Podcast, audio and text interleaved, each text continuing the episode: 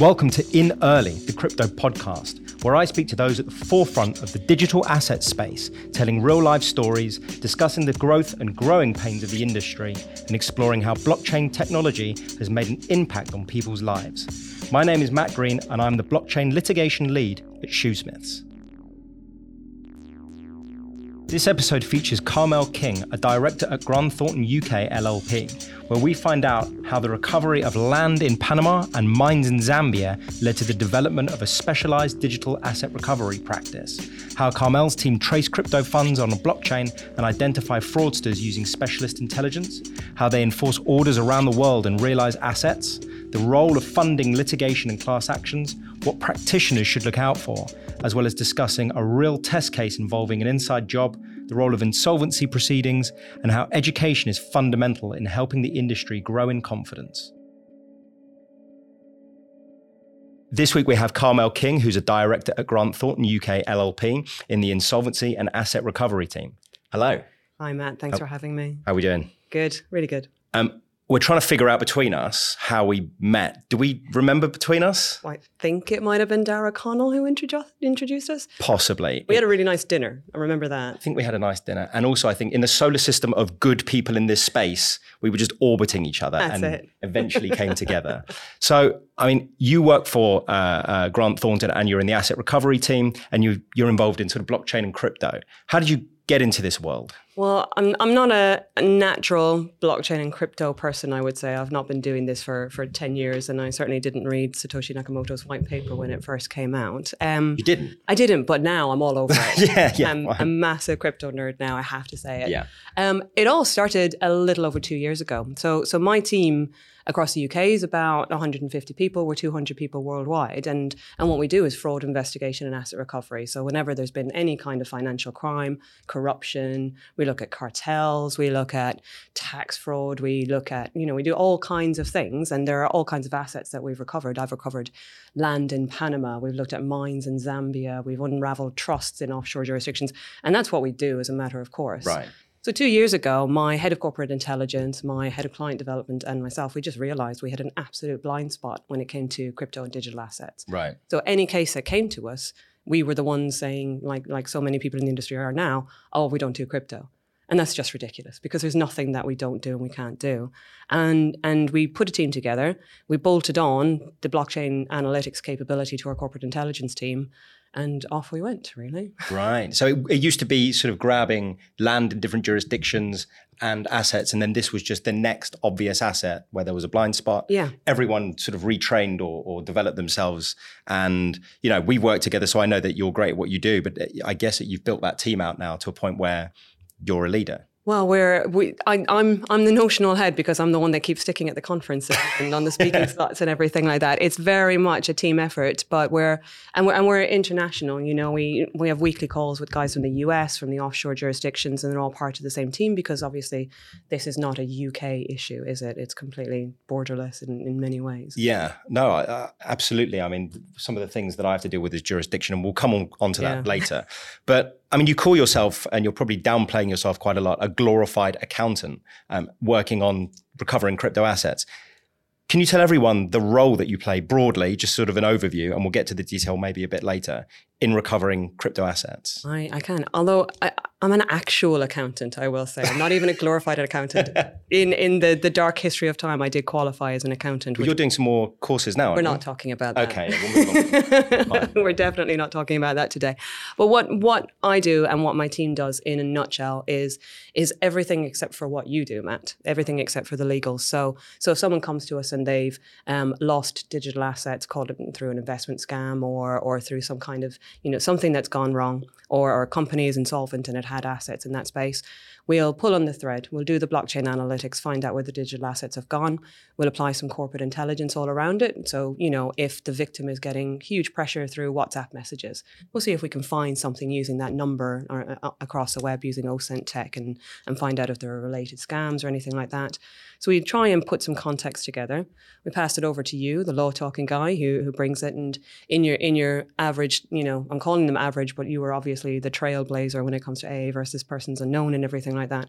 If you're looking at disclosure orders and freezing orders and all of that kind of thing, we'll look to come back in on the asset recovery side. So if the assets can't be easily obtained, we'll look at taking a statutory appointment and and basically, you know, turning over everything until we get the assets back and, and hand them back to the victims. Right. So you're sort of at the start of it, mm-hmm. and then you hand it over to the lawyers, and we do all the lawyery bit where yeah. we freeze the assets and and and negotiate and then when it's time to get those assets back and realize them that's when you sort of come back in. Yes so yeah. you're the bread of the sandwich and we're definitely whatever the meat is in the middle. Yeah and and, and we, we don't we we have third parties that do custodianship and everything like that but we we're the ones who, ha- who provide the gateway or have the the statutory powers to actually recover the assets if it needs to be done in that kind of way. Okay so it's almost like full service of the asset recovery process less the legal. Yeah cradle to grave plus Matt. That's, that makes, that's kind of you to say so, I mean, you're everywhere. You've been quoted in the Financial Times. We've written together in the Blockchain Industry Review. Um, we've spoken at conferences. You're usually at conferences when whenever I call you, and you normally um, are too busy to take my call, which is completely fair enough. Um, there's clearly a huge effort made by you and those already in the industry uh, trying to inform people about blockchain, crypto assets, and recovery. A lot of people don't know that you can recover crypto assets. So, what are the biggest obstacles in people's understanding of this industry? And why are people reluctant if they are? I think there, there's very much the idea that digital assets are just over here somewhere. And, and I say this all the time, and I said it at a conference yesterday because I'm technically supposed to be at a conference right now. Indeed, um, you know, people think that assets are or digital assets are over here in the corner somewhere. They're for for the tech nerds to play with, and I don't know anything about it, and I don't understand it, so I'm going to put my head in the sand. Mm. And and that's a really worrying position. The other thing that that people are telling me when I'm out at these conferences presenting with you or speaking to journalists or that kind of thing is they're saying I'm not seeing it we don't see it. Everyone's talking about crypto assets. Every conference has a token crypto session in it, mm, asset mm. recovery ones. Now there are conferences entirely dedicated to crypto investigation asset recovery, which is the, the one where we spoke together recently. Um, but people are saying, I'm not seeing it. And and my answer to that is you just you're not looking because if you've got, you know, insolvency practitioners taking appointments over bankrupts, you cannot tell me that there's not been no bankruptcy this year where the guy or woman has not had crypto assets. You just just can't tell me.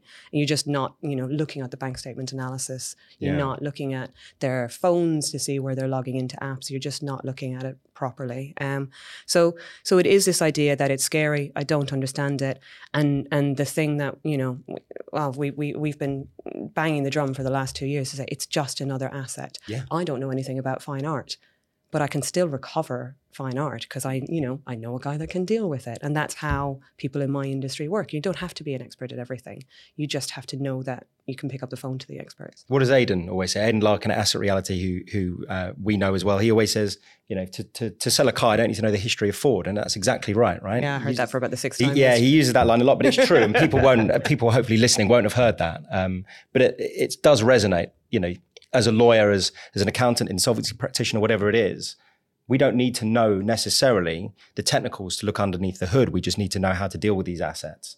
Um, so when you say that people haven't looked properly or haven't seen any results, is that because they say they haven't seen any judgments, or is that because they just haven't seen any recoveries? I mean, what's your feeling on that? I think it's because they're they're not looking, or they're in the same position as we were two years ago, and they said, "Oh, we don't do that." Right. And and the simple fact is that because digital assets are increasingly mainstream and and you know fair enough the investment banks have made a huge push into it but the high street banks are are starting to follow now mm. um, so corporates are starting to get into it, which means everything follows. There, there's a lag, six months, a year, maybe even two years, particularly with the pandemic and everything. Um, people are saying, I'm not seeing it in my investigation cases. Crypto companies aren't coming to me with restructuring issues or insolvency issues. Um, the frauds I'm seeing don't involve digital assets, so I don't need to worry about it. Because they don't know where to look, right? They might see a, they might see a, an alphanumeric code and just think that that's a load of nonsense, but actually it might be an address. Yeah. Or, or, or you know, they might see a, a USB stick and actually it's a, it's a, it's a cold wallet, but they have no idea and and the, there's huge risk attached to that as well. And I know I'm speaking just about an, an, insolvency situation here, but it is a fraud investigation and asset recovery context where if you've got someone and they have dissipated and obfuscated assets using the blockchain, and you and I both know it's the stupidest way to do it, yeah. but it happens. 100%. and if they do it, the, the responsibility of, of a trustee in bankruptcy or liquidator is to get in the assets for the benefit of the, for the estate, for the benefit of the creditors. And the creditors are going to be very sophisticated most of the time in this space. They know what they're talking about and they're very convinced that the liquidator does not know what he's talking about. Hmm. And they'd be very unhappy if no efforts have been made whatsoever to get in the digital assets. And you've got issues then with your regulator, with your RPB, and, and you're just not doing your duty. So I think it's it's potentially a car crash waiting to happen and and people in my space really need to to educate themselves and not in a scary way. It's literally just accept that this is something I need to add to my checklist. Yep. It's someone I need to have on the phone. I need to know that this is a potential area of investigation. Well, look, it's a brand new asset class, right? And there are people who provide decent training sessions. I've been on some, they've been really, really useful just to make sure people understand what things look like. Yeah. I also think going back to a point about you know not seeing any recoveries from your perspective obviously people aren't to some extent educated to understand that there are clues Mm. but from a legal perspective a lot of these judgments that come out are are private Yeah. so you know you get a lot of recoveries and the order or the judgment is made in private and then they never really come out so from a legal perspective people are saying well there's a handful of judgments Yeah. but not too many it's like well there's a lot going on in the background Mm-hmm. and for good reason you're not seeing it Yeah, and that's before you even talk about disputes and, and that Exactly. aspect as well, which is huge, absolutely huge. so what can we be doing more to teach and inform people Well, I, I, I think that um, it, the, the concept of it being just another asset is is absolutely key, um, and and it's not easy. But none of these things are. And if I go back to fine art, fine art's not easy. You're not just Yeah. going to wang that in your storeroom, are you? You know, because it had to be covered in mold within three weeks, and then you're in trouble. Yeah. So, so it's not easy. But but the basic things, you know, it is literally if it's an insolvency appointment or if it's a fraud investigation, it's how do you identify it? Familiarize yourself with the ways, and and and these basic things, you know, who to contact. Uh, are you not looking at the banks, but who are the exchanges? Who are the main ones? Hmm. How how do you deal with smart contracts, DeFi, the- when there might be no human behind it? Do you know someone who can tell you what the smart contracts say? Where to put the digital assets if you come across it? You, you, you know, this is something that I spoke about at a conference and I got completely sidetracked on it because I heard stories about people going to exchanges and, and opening accounts with all of the different exchanges so that they could keep any digital assets there at the exact time that all of these, you know, exchanges were going under and suffering liquidity problems. And it's kind of, that's the worst place where you could put it due Yeah. to the risks of hacking and all of that kind of thing. So do you know anyone who can provide you with insured custodianship services? How do you manage your assets? And again, going back to an insolvency situation, we have a couple of programs that we use to manage entire cases, to have the assets, details of creditors, all of that kind of thing. They do not deal with digital assets at all whatsoever, and they're not likely to. So, so do you know of a service where you can record the assets that you've gotten in when they're digital assets? How do you distri- distribute them? Is it going to be in specie like Mt. Gox is doing at the moment? Um, or are you going to be cashing out? that's before you even get to the, the issues of the international aspects of it, the pseudo anonymity if you're looking at a recovery action. But these are really, really basic things to consider. And you can't do it on the hoof because you can't do it without some kind of planning in advance. Because if you do it in panic, then there's going to be there are going to be problems. But it's almost like, I suppose, it, it would be useful for the industry to have a checklist of things that you need to look for. Yeah. I, I'm preparing one for the insolvency team where I am, and I'm I'm not an insolvency lawyer at all. I'll give you ours. You can have it. But I've already given it to quite a few. Oh, have you? Okay, nice. There's one thing that I think is important. It's that you know a lot of the people when they're looking to see if there are, are digital assets is understanding. You know, has a payment been made to a bank mm-hmm. or a company that you don't recognize? One of the things was I've been pursuing certain assets in litigation is the exchange names, i.e., people who have paid exchanges, aren't necessarily the company that they're registered as. Yeah. So a good example of that is you know people making payments to Kraken. Uh, they are called Payward. Yeah. So people might not see that and they may not recognize that that's an exchange. So I think between ourselves and the rest of the industry, we need to be pushing out um, sort of clues as to where to look to obtain digital assets. I think so. And the, the devil's in the detail as well. We had a case and it wasn't related to digital assets at all, but um, we managed to find an entire property by just doing a bank statement analysis, property that hadn't been disclosed, that, you know, the guy thought he'd get away without telling us about it. um, and it was very, very small payments going out paying the council tax or paying, you know, some kind of insurance premium or something like that. And normally, if you're doing an analysis, you might have some kind of threshold and you'll investigate everything over X. But actually, it does count to look at the detail because if you've got little payments going out to payward over a period of years, then that's a whole space right there. And that's someone that you can approach and that's someone that you can ask for KYC information. You can Mm-hmm. get the wallet details, you can find out what's there and, and you're in it. That's the thread that you want to pull. It's, you know, Well, I mean, it's especially sort of talking about recurring. I mean, I have this. I have a an account with an exchange, and they just take out the same amount of money each month. Mm-hmm. So it's a small amount, and maybe someone looking at a bank statement would just think that that is, I don't know, a, a incidentals. yeah, or, or a standing order wherever it may be. And actually, to some extent, it is. But it's, it's definitely worth sort of understanding when fiat is being paid out from a bank account, who it's going to, and doing a little bit of investigation. And there, there are so many other things as well, and we could do a whole podcast on things to look out for on day one. Um, you know, uh, and and if you get you know a laptop or a mobile phone, the you know the the exchange app might be deleted off of it. yeah. But have they been using Google to log in, their Google account to log into everything? In which case, there's a whole record of all of those things where you're too lazy to remember your password and you Yeah, just log yeah. in with Google Yeah. and it's right there. You know, there there are shopping lists on the fridge. You know, and uh, all of those kinds of things are are indicators, and there there are plenty of things to look out for. Yeah. Well, I think it, it's worth sort of going over now a little bit more detail about what it is that that you you sort of do. I mean, what are the ways in which you recover assets? Tell me about the process and where you come in. Like, if I had an order as a lawyer requiring a person's unknown uh, to hand over 100 Bitcoin, like I give it to you, how does it work? And I say person's unknown just to clarify. I may have an order saying that uh, 100 Bitcoin is at a certain address, and I don't know who they are um, as individuals yet. Um, I may go to a court and uh, require that court to provide some. Discl- uh, sorry, I may go to a court, sorry, and ask an exchange to provide that information. Um, so that I understand who I'm suing. So on that basis, I have an order. I give it to Carmel. What happens?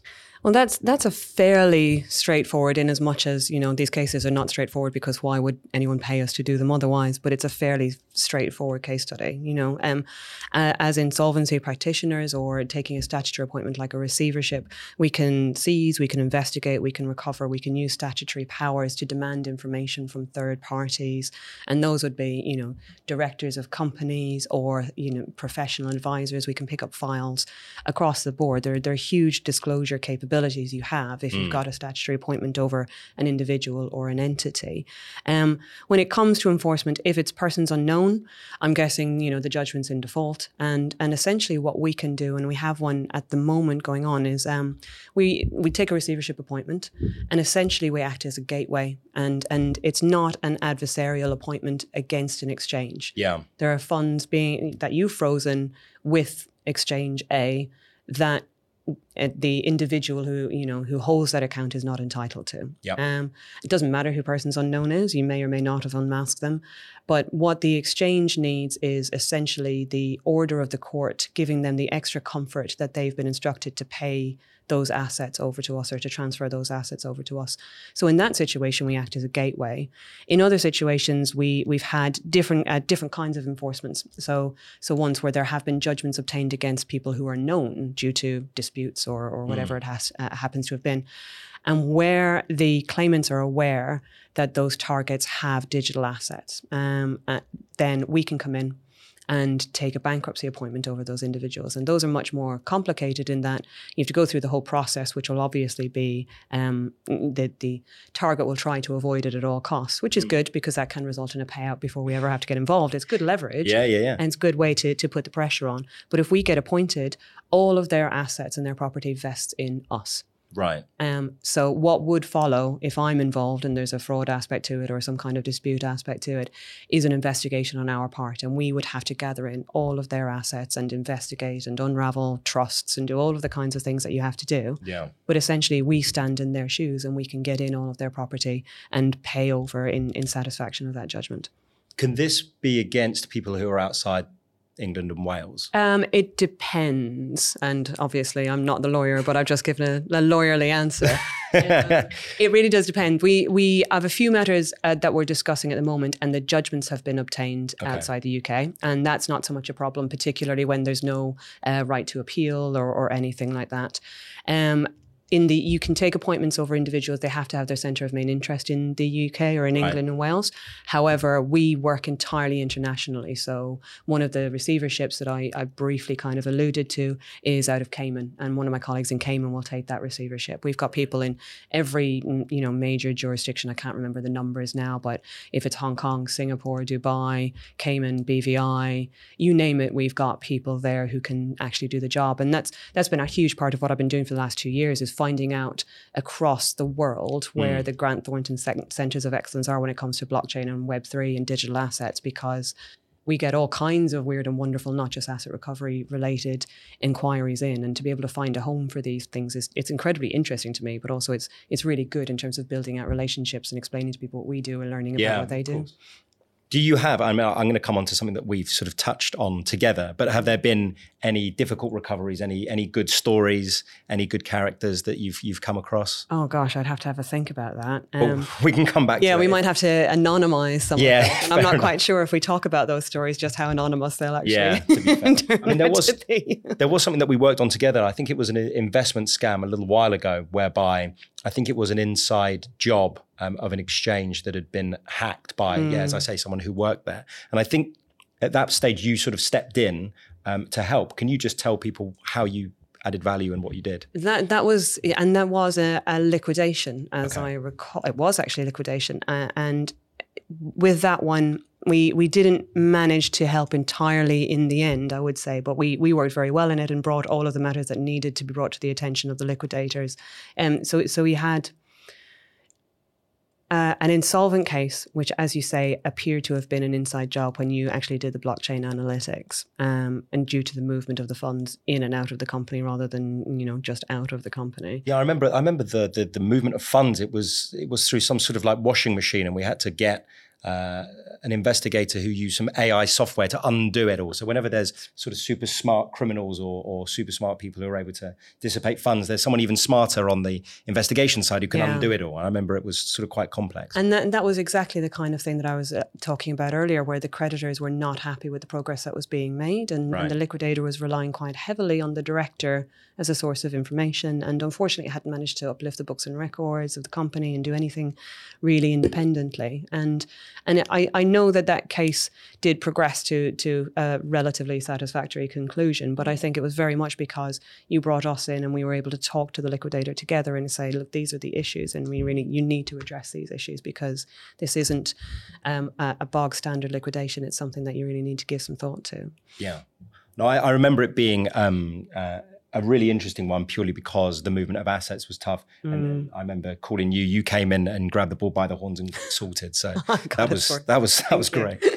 so sort of turning to the accessibility for victims. I mean, there's a Financial Times article which I alluded to earlier. You're quoted as saying, so uh, hopefully you remember Gosh, saying this. Yeah. It says the lawless world of crypto scams. Oh, sorry. The the title of the article was called "The Lawless World of Crypto Scams" from the 19th of September 2022. You're quoted as saying on the individual basis, if your loss is relatively low, there are very few options. There's no, there's no point spending £300,000 to recover £100,000. Now, I guess what that means is, is if the amounts stolen or lost are quite low, individual victims may struggle to fund a recovery, but scammers profit if their victim pool is quite large. So, how can we better help victims where the price point is an issue to recover those funds? Yeah, that's it's that's a really tough one, and it's a good question, and it's something that does come up. I mean, I and no doubt you're exactly the same because of the number of articles that you've been writing and and your profile in this sector. You must get the same as me several emails a week from individuals who who are really in a bad way, and they they've lost life savings, they've borrowed heavily, they're too ashamed to tell their families about these losses that they've suffered, and they thought that they were onto a good thing. And I think, and I know this is not the question, but it's really important to point out that these people could be you and me. These are not just idiots sitting at home saying, take my money, you know, clicking yeah, on Facebook links. We I've seen really, really sophisticated, intelligent people working in this space who have been victim to crime. And and it is really heartbreaking when they come to us and we we do what we can. And a lot of the work that I do is on a risk basis, a the mm. no win, no fee. But un- unfortunately, I have to keep the lights on and I have to pay my team. yeah. And And much as I would like to be able to do the pro bono side of things, Yeah. it can't be all of that. So, so the way, and I, I don't believe, certainly yet, there's any kind of recourse for victims. And, and obviously, yeah, it's not a good idea to invest in a completely unregulated space where there are no protections for you at all whatsoever. And why I have a disclaimer at the end of each of these. So yeah, there will be no investment advice provided. In yeah, yeah, exactly. Um, but it, and it's not a good idea, and there are no protections, and there are plenty of other things that people who invest in digital assets jump to do because it's easy. You can do it on your phone. It's just a few clicks Yeah. of a button. Um, whereas they would never touch anything in in the more traditional investment space. Yeah. Um, and and that's unfortunate. Um, the the things that we've looked at doing through the blockchain analytics, you can see the movement of funds. You can see if you can identify whether there are group claims available. Yeah. They're extremely difficult to get off the ground. Um, I I think there are one or two potential group claims floating around, um, um, but they can be really really tough. But that can help defray the costs um, across the group. There are other cases I've seen where the loss might be relatively low and they want to look at funding. Um, in my experience, and I've done a lot of work with litigation funders over the last eight or 10 years, funders are interested. There's a limited number of litigation funders, they're entering the market. But as always, they've got a price point. Litigation funders look at, on average, three times return. They look at 10 times their investment for coverage before they'll invest. So So if it's hundred thousand pounds lost, it's just they're not interested. they're not going to, eh, you know, it could take that to even get the funding agreement in place and Yeah. terms and conditions. yeah. And it, it is, it's it's a real shame. And and I do think the solution to it is it's either legal, you know, producing some kind of gateway, which isn't the right word to use, but some kind of mm-hmm. form of recourse for them, or regulation, um, because it's something that and and the public sector can't deal with it either because you talk about the the fraudsters, um, they only need buy-in from a thousand or ten thousand victims to make it worth their while, and then they just turn over and open up the next scam and the next scam and That's the next scam. But they're entirely global. So if they're looking for 10,000 victims, they don't need them all to be from England. They don't need to come to the attention of the authorities here or in any other jurisdiction because they can just turn it over and turn it over and turn it over. And, and it's global, which means public sector doesn't have a chance, private sector doesn't have a chance because all of these are international, um, you know, and and it's just unfortunate. So regulation, I think, is going to have to be the way, and education, obviously. I think yeah, to, to education definitely to sort of stop people falling victim to it. But of course, as you said at the outset, people do because there are sophisticated scams. Yeah, I think as a price point, as and I, I, I preface this by saying that I think we're still pretty early on in terms of assisting victims and, and how that looks. But I think certainly from the point of view of lawyers, once um, this ability to recover becomes uh, sort of uh, more mechanical, costs will come down because it's the same formula over and over again. Getting a, uh, disclosure orders, getting uh, proprietary injunctions, getting worldwide freezers. So the only real biting point in cost then becomes where have the funds gone and how do we deal with the people who end up with the funds? yeah, I suppose the price point also depends upon the actual victim. Some people um, who I've dealt with keep their story sort of very n- neat and tidy, and we don't have to do too much uh, preparation of evidence. And some people have a longer story or, or or can't remember it so well, and that increases fees. So I think from a legal perspective, once we're in a position whereby we can sort of churn out these applications, the price point will, will come down. It will, but when you get over to the the international side, if you if you haven't managed to freeze something, um, and you can't negotiate a settlement using that freezing order, and you're getting me in on the asset recovery side, then you could be going anywhere in the world. Well, that's couldn't it. There's so many unknowns because Yeah. when you get to the point where a victim has fallen, uh, there is a victim and they've fallen, uh, you know, victim to some sort of scam. Um, there is a certain amount uh, of work that lawyers can do where we can price it. But after that, I mean, it could go in any different direction. Mm-hmm. You might get default judgment against someone, or you might get someone who actually wants to fight it. So it's a it's a really really difficult uh, issue this price point, and uh, I think as as the market um, progresses, um, it'll be sorted out. I'm not sure I know the answer to this as of yet. No, and and well, yeah, it's easy for me to say regulation, education. On the education side, there there are some you know little rays of hope. I, don't know if you saw the the update to annual crime report, and and they said that you know investment scams have gone way down, and it's not just due to the value of digital assets having collapsed in the last six months, but that they think that investors are a little bit wiser. They're aware that a lot of these could be scams. They, they don't necessarily have the sophistication to check the white paper and check if all of the terms have been audited and Yeah, all of those kinds of things. But they are becoming more sophisticated. The other thing as well, I suppose, is that people now don't have the extra funds to be investing, and and that might cause things to slow down a little bit as well. That's true. I would say though, just to uh, sort of summarize though, that we have successfully frozen stuff between Yeah. us, Carmel and I, and there have been recoveries and lots of them. and at low price points as well. Yeah. You know, um, the, the the we will always have a look and see if there's something that we can do. And, you know, whoever any any email that we get or anything like that, you know, if we can help, we will, and we'll always have a look. And and if there's something that we can do together, particularly if there are funds in the wallet, that's something we can turn around quite quickly. Yeah, it, it, it can become quite sort of easy whereby, um, you know, say it's hundred thousand pounds, and I get a report, um, and Carmel tells me that it's gone one hop to an exchange and it's all sitting there. That's way more affordable. You, you know, Yeah. it's low hanging fruit. You've got to do it. Whilst you know, it may be that there's millions of, of pounds or dollars or whatever that's been uh, transferred out, and it's gone to many different exchanges or or crypto providers, and they're in places that um, are less friendly to this jurisdiction. So you know, it's it's. I suppose it's summary. It's a case by case basis. You know, you don't turn anything um, down unless it's sort of really not going to work. Although someone called me. Uh, last year to see if they could get back their hundred pounds of Floki Inu, um, wasn't able to do it for them just because of the price point. I think, unfortunately.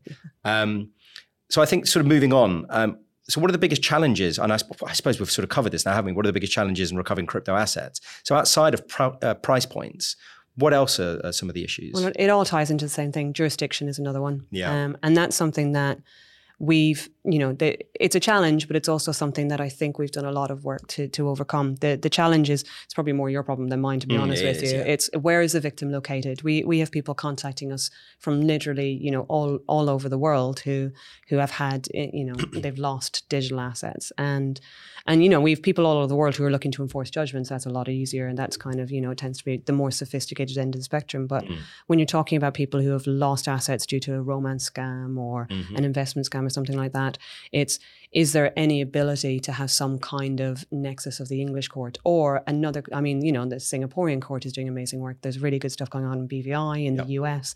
So there are plenty of jurisdictions who are very much alive.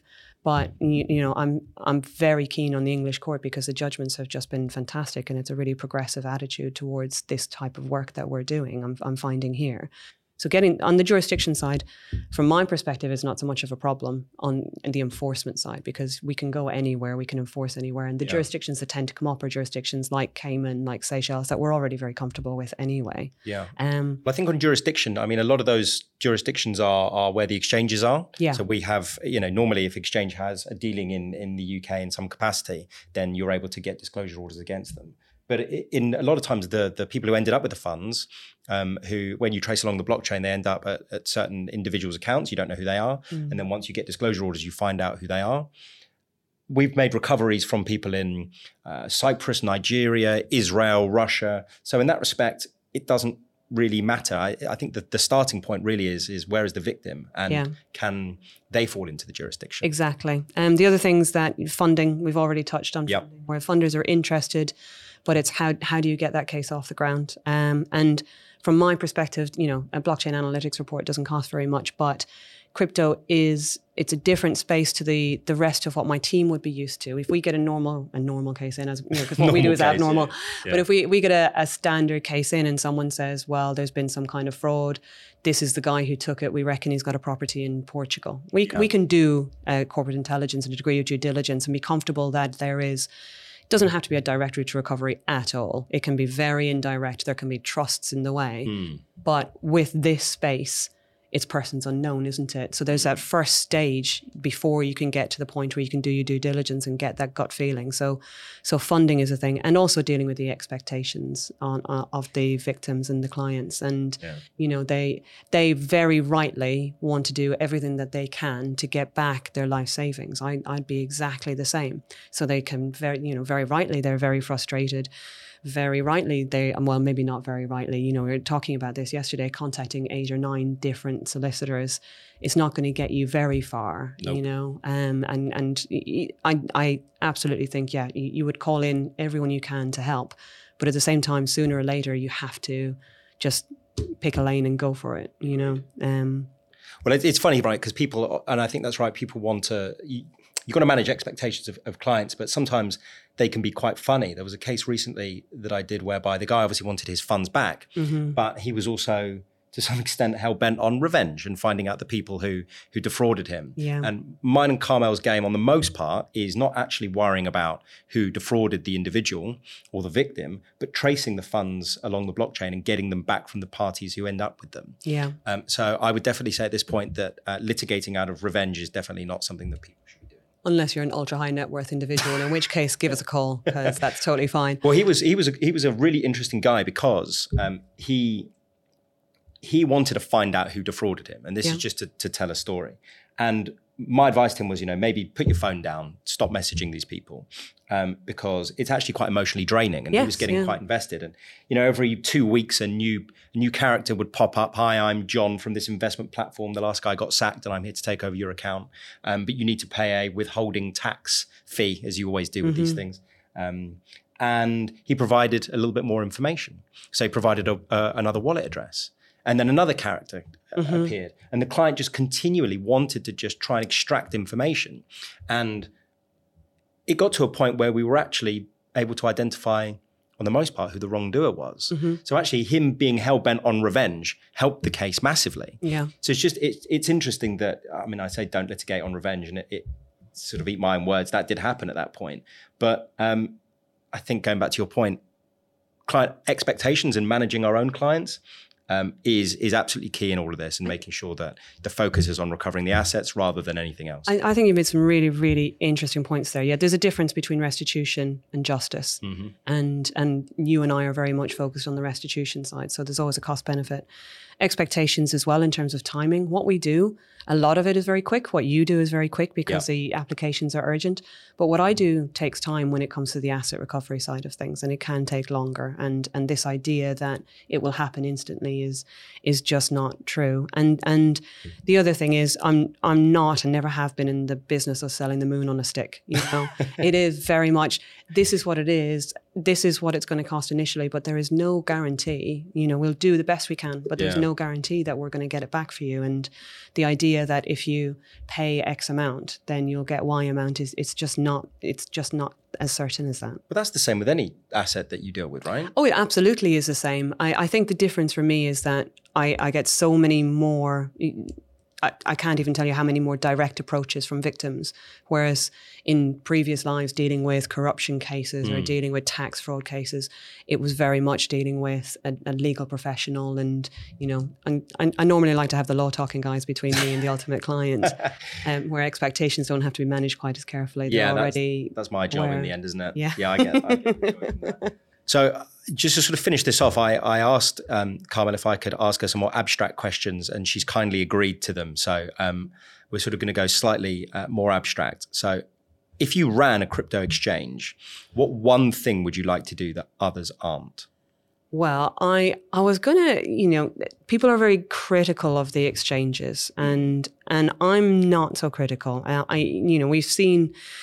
I guess because I wasn't there at the very beginning when eh, certain exchanges were saying we're not anywhere, and it's kind of it, you're yeah. definitely not decentralized. You can you're not You're registered in a jurisdiction, like we can see that. exactly. Nice try. So so I didn't have that those difficult teething days, and and my. ex- my exchanges with exchanges, I was, you know, to choose my words really poorly, have been more positive because, as I say, we we haven't yet, and it will come, um, had situations where we're adverse, and um, they've been building out their legal teams and their compliance and everything like that.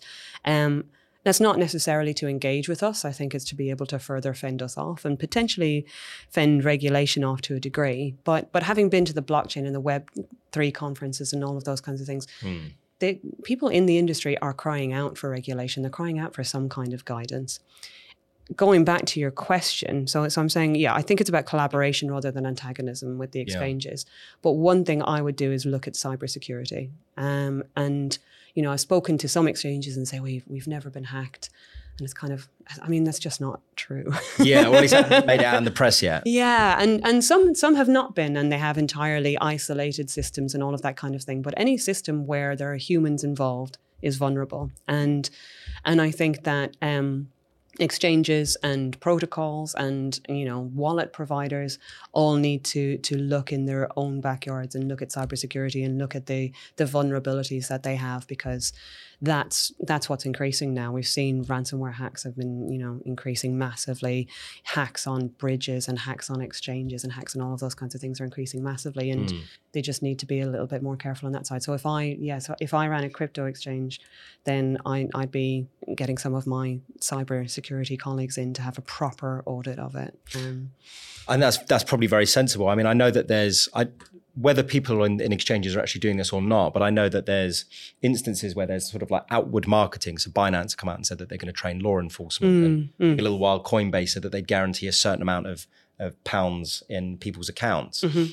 I guess that sort of falls into just general confidence in their services. Yeah. And I suppose I, I, guess what you're saying is is you'd come at it from a cybersecurity perspective to make sure that people feel comfortable that they're not going to get hacked. Of course, it's not going to be 100, percent right? Oh, it's but not going to be 100, percent but you can you can make yourself less attractive than the next exchange. You know, um, yeah. If they're all sitting in a row in Seychelles or wherever.